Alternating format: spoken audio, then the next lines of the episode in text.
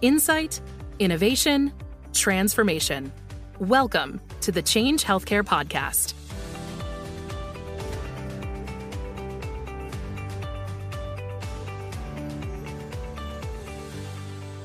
Hi, everyone. Welcome back to the Change Healthcare podcast. I am Genevieve Morris, the Senior Director of Clinical Interoperability Strategy at Change Healthcare. Um, and today we have a super fun topic all about consent and data segmentation, everyone's favorite privacy topics these days. Um, and we have two great guests with us um, to talk about these two topics. I'm going to let each introduce themselves. Uh, but first, we have Hannah Galvin, um, and I'll let you introduce yourself, and then we'll introduce Jennifer.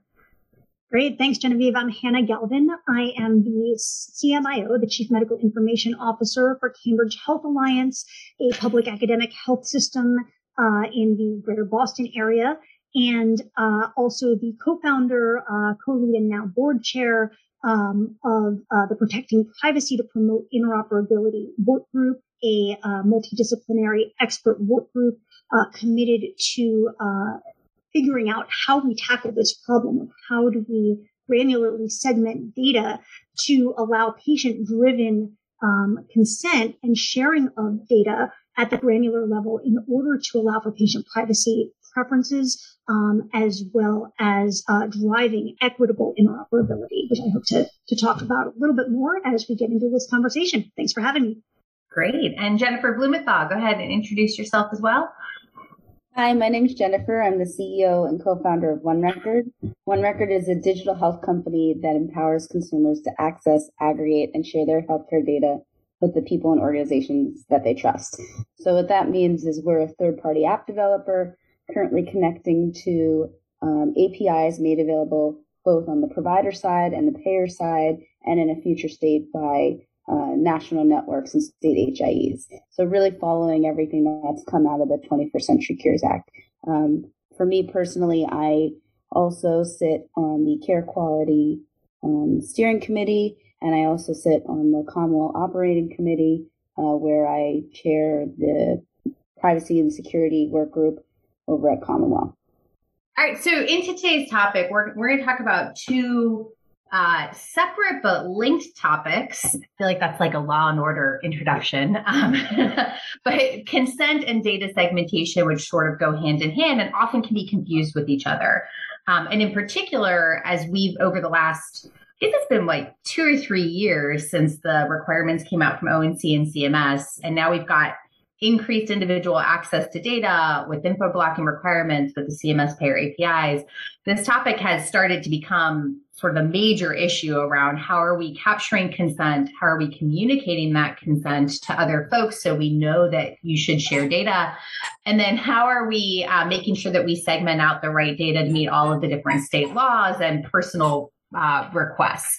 So that's really what we're going to talk about today. And we're going to jump right into the consent side. So, Jennifer, you get to kick it off because I think you've had a lot of experience over the last year and a half or two years with the with the consent piece of it to talk about you know what is consent where do we stand with it in the industry right now yeah so i mean when i think about consent i think consent happens when a user authorizes an app to you know enable them to access their data. So the first part of that is really um, using something which i don't know if most people are familiar with it or, or thinking about it but there's this thing called oauth 2 which really all that means is if you think about way back when, when you used to maybe sign on to Facebook and Facebook would ask for your, uh, you know, your Gmail, um, your Gmail information. So you're essentially your email and your password to log in and like look for all your friends, or maybe the same thing with Yelp.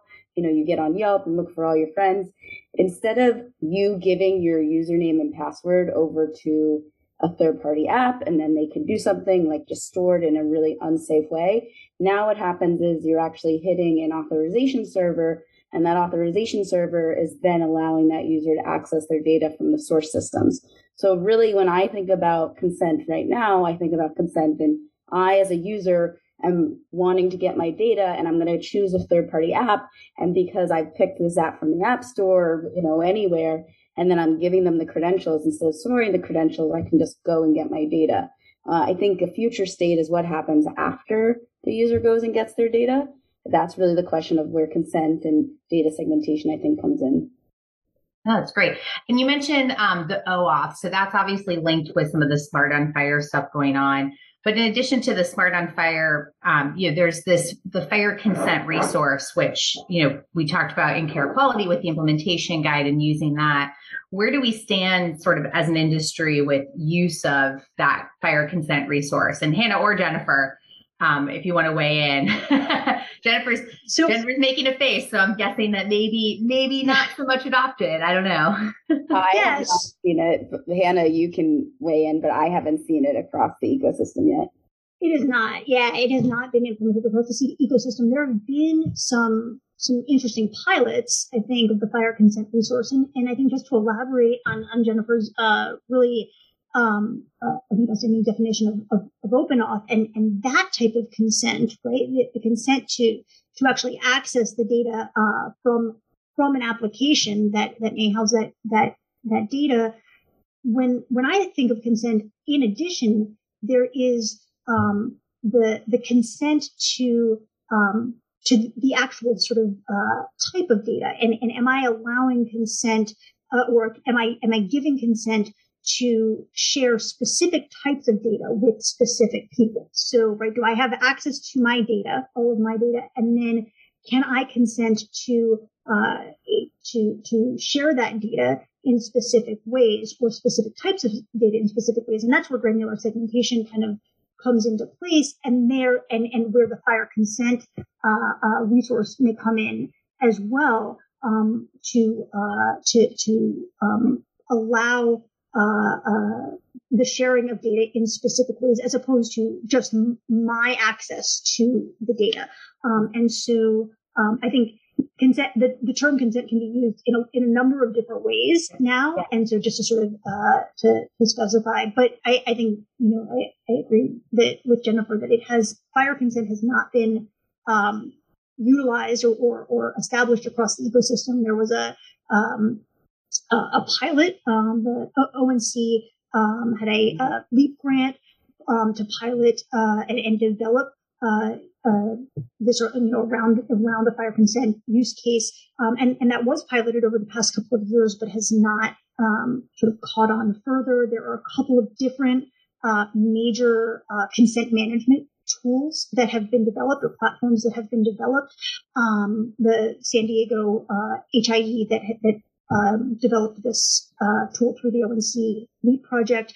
Um, SAMHSA um, has developed their consent to share uh, um, consent management tool, and then there have been several others. Uh, the HEART work group um, and user management access UMA uh, uh, work group have developed a, a consent management tool. And, and, none of those have really gotten out of the pilot stage at this point. And, and one of the things that we are doing is trying to uh, work together uh, with these to, to build a sandbox uh, demonstration and leverage these uh, with um, granular segmentation as well. But uh, yeah, yeah, still still work in progress. Yeah, and I think you brought up like important differentiations, and we use the same word for everything. But there's the I'm trying to get my own data and I'm trying to use an app to do it, and I'm consenting to the app having my data because it's getting it for me. Then there's the I would like my data to be shared with my significant other or my child's data, right? Like that kind of data sharing around the proxy access, which is also a form of consent. And then, you know, the third and fourth layers of like, I would like to consent for it to be shared with another provider, right? Like the traditional release of information mm-hmm. stuff that's out there. And I think we tend to like put all of that into the same bucket um, and think it's all the same, but it's actually different. And it sounds like we may end up with like different standards for each of those different types of communication because they're different use cases. Um, so, but that also sounds like we're just like not quite there yet, which which makes a lot of sense with where we're at as an industry around individual access. I, I think. Um, I, but that sorry, go ahead, Jennifer. When I think about apps, like you guys just basically said this, but I'm thinking about it in like a different way. Like when I think about apps right now and using the OAuth workflow to engage a user, I think still there's many different types of consent with their own distinct purposes. I think about, you know, people talk to us about HIPAA consent, or do you have marketing consent, or CCPA, or you know, something for a, a, um, study or trial, which I think is very much downstream for after the user's done that. And what's happening is consent is collected and essentially stored in silos. So what we had with interoperability and interoperability silos, now we have that with consent silos. And there's, I think, patient frustration and, and essentially risk uh, when preferences aren't respected. That, that's kind of how I think about consent currently in the ecosystem. And as data flows more and more between new parties and the users opening up the data, like how do you make it traceable and audible and, you know, tied to a specific moment? Yeah, I'm I'm shocked to hear that we've just created more silos. I mean, it's just so unusual for our space. But but but I think you're correct, and I'll I'll say, you know, I just went to a new doctor yesterday in the same healthcare system I've been in, but a different specialty. And I had to fill out like a paper release of information form. And I actually said to them, like, hey, you're not actually releasing my records anywhere though. Like I'm coming to you for care. You're not releasing them anywhere. So there's no need to fill out this form. And they were like, oh, it's in case we have to send a referral out. And my response was, but me filling out my name and signing it and Xing off means nothing. Like you, like you're not you're not releasing it anywhere, and I shouldn't have to fill out a paper form for any, any of that, right? Um, so it was just one of those like crazy moments of you know yet again just lack of interoperability of all of the information. So, um, but that leads us into all right. So so we need to all get on the same page around different standards for sharing the consent because at the end of the day, right, like we're unlikely to end up if we can't get a unique identifier, which we can't, we're unlikely to end up with a central silo for all of our consent to be managed, which means at some juncture, we're going to have to exchange it either from covered entity to covered entity, from covered entity to third party apps, and back and forth. Um, and it sounds like we need to make some progress around the standards for those different use cases. And then that leads into the super fun topic of let's just assume we've worked that part out. so we we've got the consent on file, we've got the proxy, like we know the data can be shared. Now we have to deal with well, what what data can be shared? Um, and there's just you know per the usual an amalgamation of state laws that you know dictate what can be shared. And that sort of leads into the PP2PI work group, which I never get the total name right, even though I participate in the work group. which we has been working around the data segmentation piece of like, okay, so now we have to share data with patients because info blocking requires it, um, or the payer APIs require it. How are we segmenting either for patient safety related issues, which I'll be honest, there was so many Hannah that have come up in that work group that like I never considered since I'm not a physician, like around like just eating disorders in general. I was like, oh, wait, probably shouldn't be shared, right? Like stuff like that. And then all of your state law issues because, you know, minors get access to their data and parents get access to the data and it's not an excuse not to share. So you want to talk a little bit um, about that work group and sort of, you know, what's been going on and where we stand with standards for segmentation?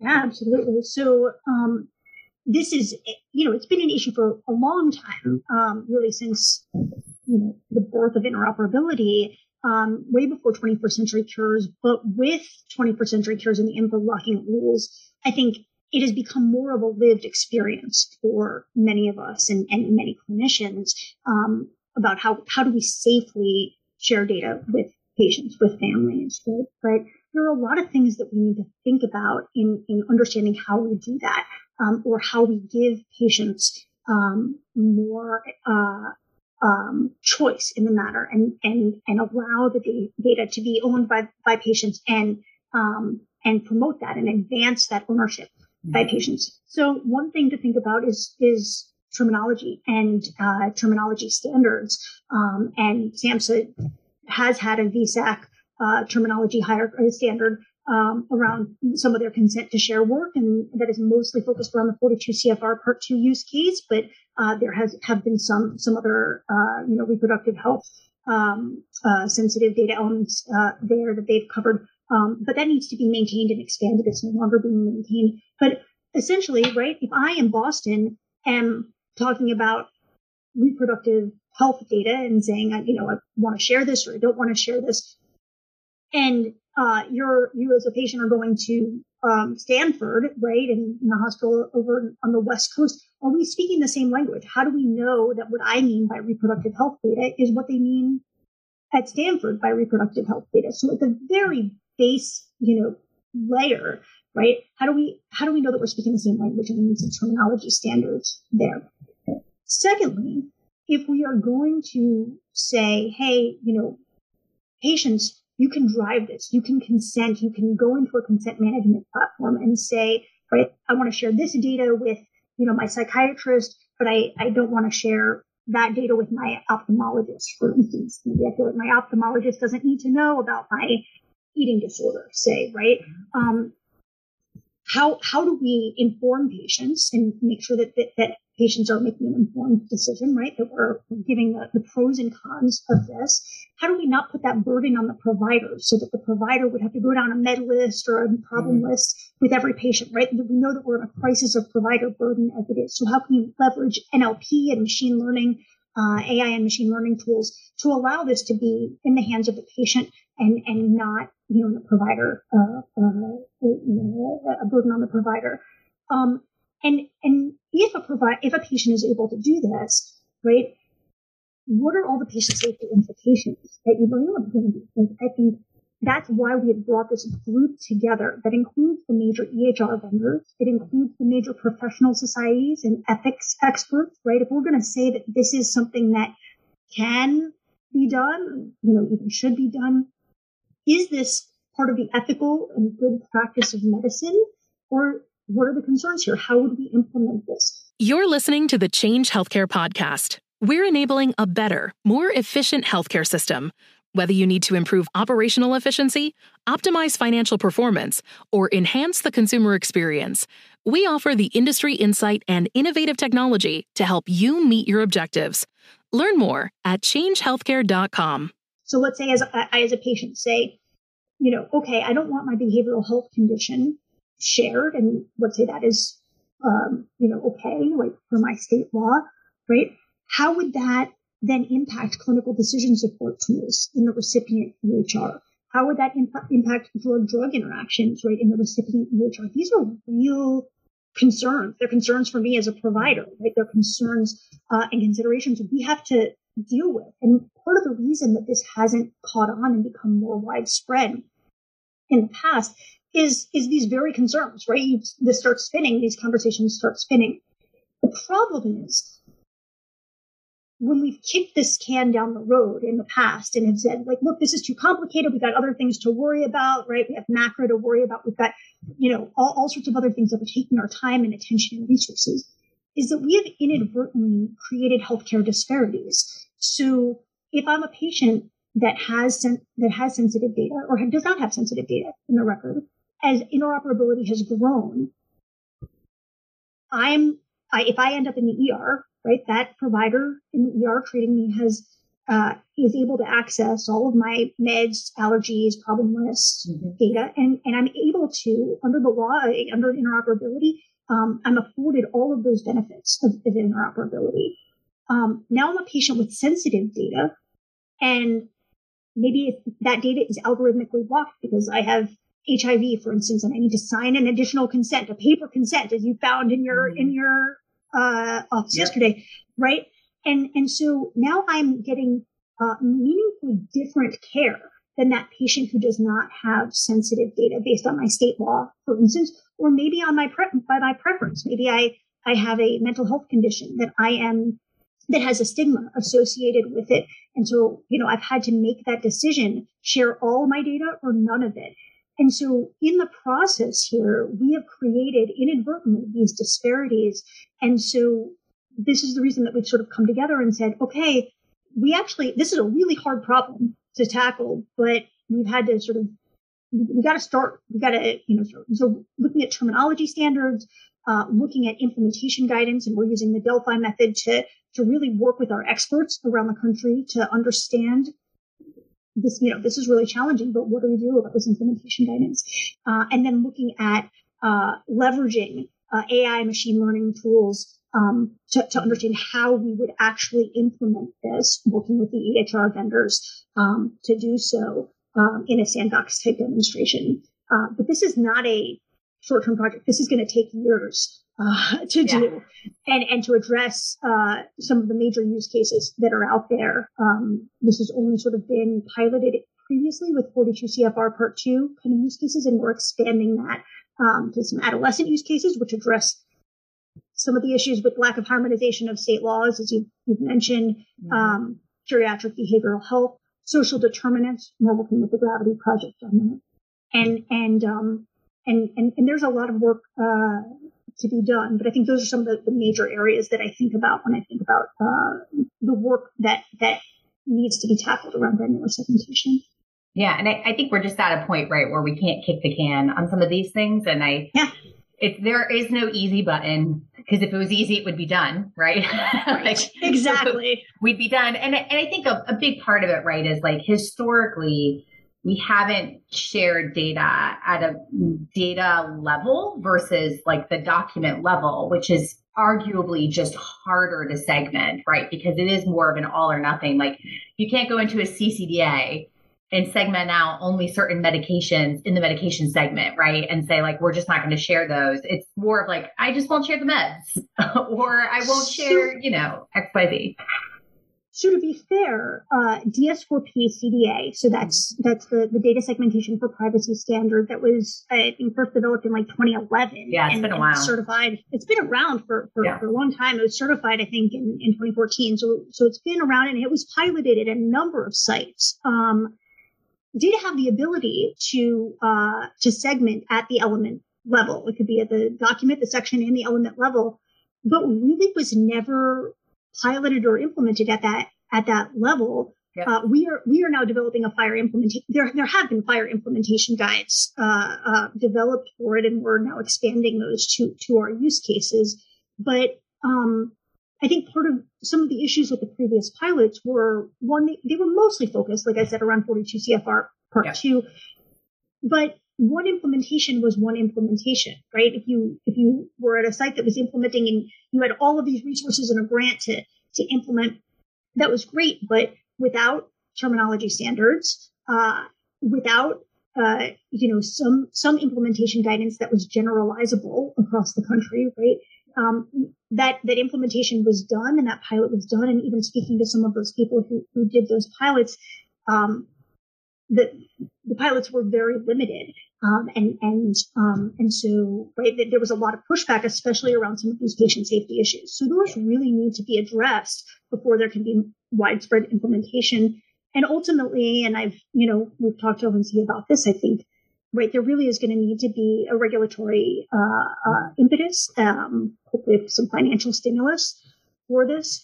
Um, but we need to get the standard and the implementation guidance to a point that uh, ONC can then take the ball from there, right? We can't we can't ask them yeah. to to drive this with policy when yeah. everything else is so immature.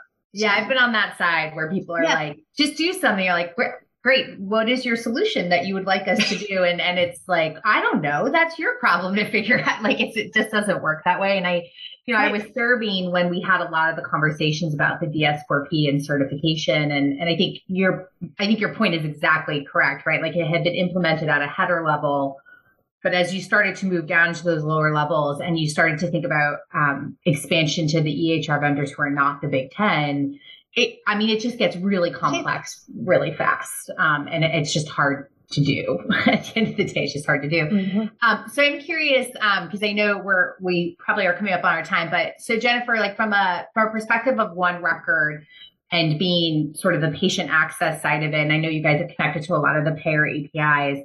Um, have you seen anything around data segmentation? Because certainly the payers are also on the hook to segment data. Like, you know, it's a CHIP plan, right? Let's say it's a CHIP that's duplicated to say plan, but it's it's a CHIP, and like you've got parents or guardians accessing, and some of that data they shouldn't necessarily have. Um, and that's stuff we've thought through as Change Healthcare supporting payers. I'm, I'm curious on your side if you've seen anything with the FHIR specs and the implementations that the payers have done that that would sort of support that level of segmentation. Yeah, I think what I'm mostly seeing with those, you know, Medicaid programs essentially is they're still struggling with adolescents. They don't know how to handle this. Mm-hmm. So, uh, from what I know, we've co- connected to quite a few, but they are not allowing. I don't want to use the phrase not allowing. They are conservative on enabling apps right now because they have not solved that problem of you know mm-hmm. somebody going through uh, foster care essentially and who the guardian and who has access to that data. I don't think that's been solved. I think the identity piece is still a little bit broken um, in the CMS APIs because one, not all payers have member portals. So when are they assigning identity and then how are they sharing that identity so that it can be used in an OAuth workflow? So we're not even at the data segmentation point. And then two, I think that they are concerned about that and I don't think that they have answers yet. So that's kind of been my sense. And they have a little bit more wiggle room, you know. I think this is their first go at interoperability. So I imagine CMS will be more lenient with them as opposed to ONC and around, you know, the implementation of those APIs. Yeah, and yeah, it's a whole separate topic on identity and linking it with consent and linking it with proxy access and like yeah.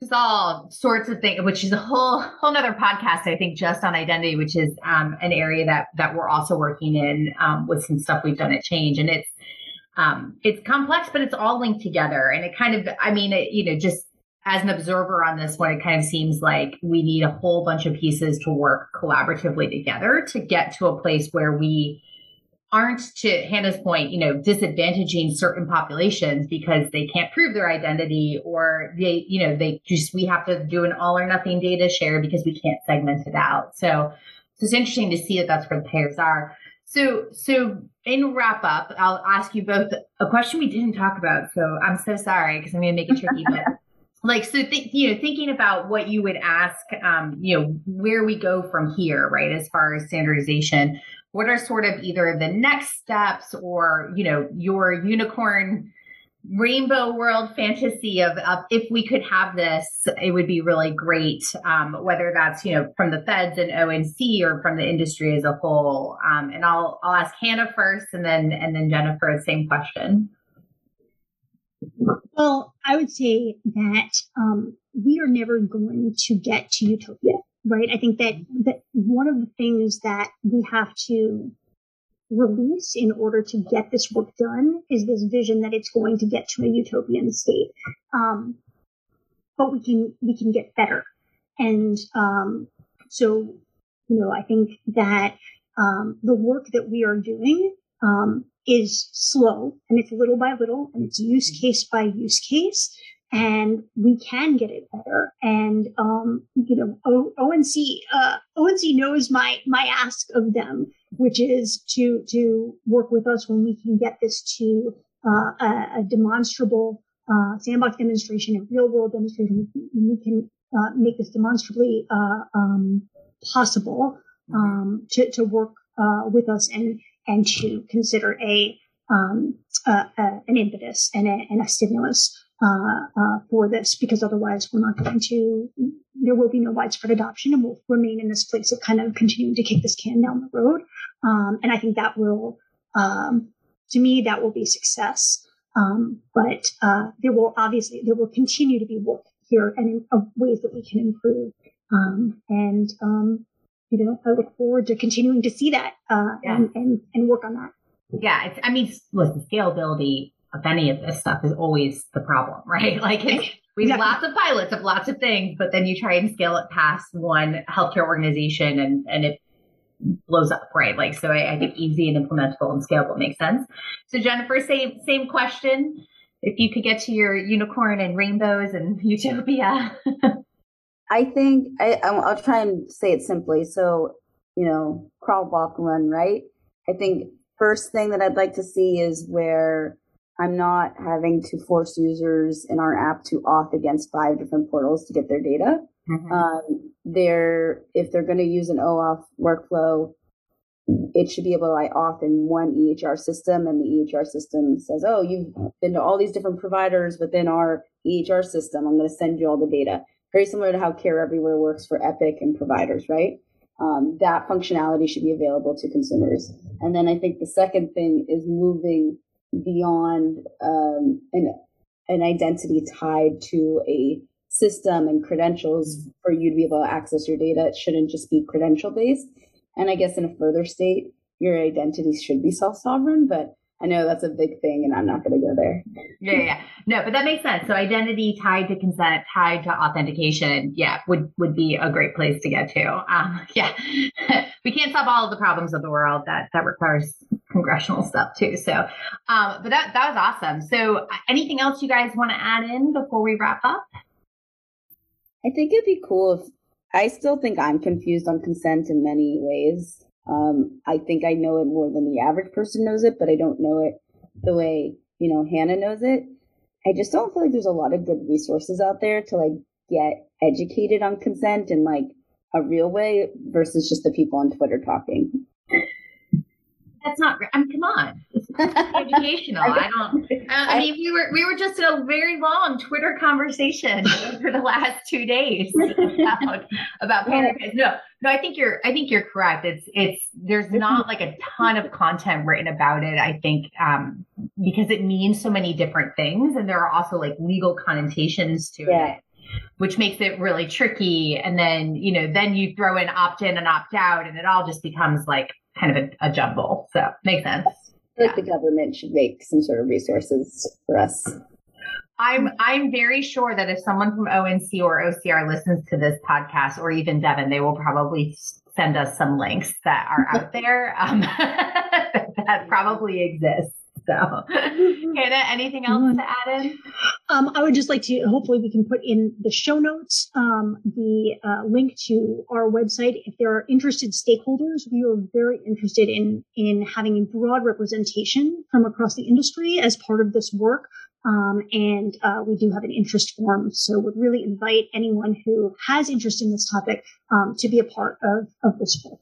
Um, yeah. It's just a, a pleasure being on. So thank you. Yeah, no, and it's and it's a good work group, and I mean, there's a ton ton of stuff going on within the PP2PI work group, including a shorter name coming soon. Yeah, that's true. This is true. Remember. Yeah, the, the work the, the work formerly known as PP2PI. Yeah, there, there you go. awesome. Well, thank you, Hannah and Jennifer, for taking the time to be with us today. We appreciate it. Uh, for our listeners, do check out the show notes. We will have links in there to the PP2PI work group stuff and contact information for Jennifer and Hannah in case you want to reach out to them. Um, and stay tuned for to our Change Healthcare podcast for more shows covering the healthcare IT topics that you care about. Um, and for more information on privacy solutions and other healthcare IT topics, of course, visit changehealthcare.com. We'd love to have visitors to our website always. Uh, and I am Genevieve Morris, and we hope you have just a great rest of your day today. You've been listening to the Change Healthcare podcast. We're focused on accelerating the transformation of the healthcare system through the power of the Change Healthcare platform. We provide data and analytics driven solutions to improve clinical, financial, administrative, and patient engagement outcomes in the U.S. healthcare system. Learn more at changehealthcare.com.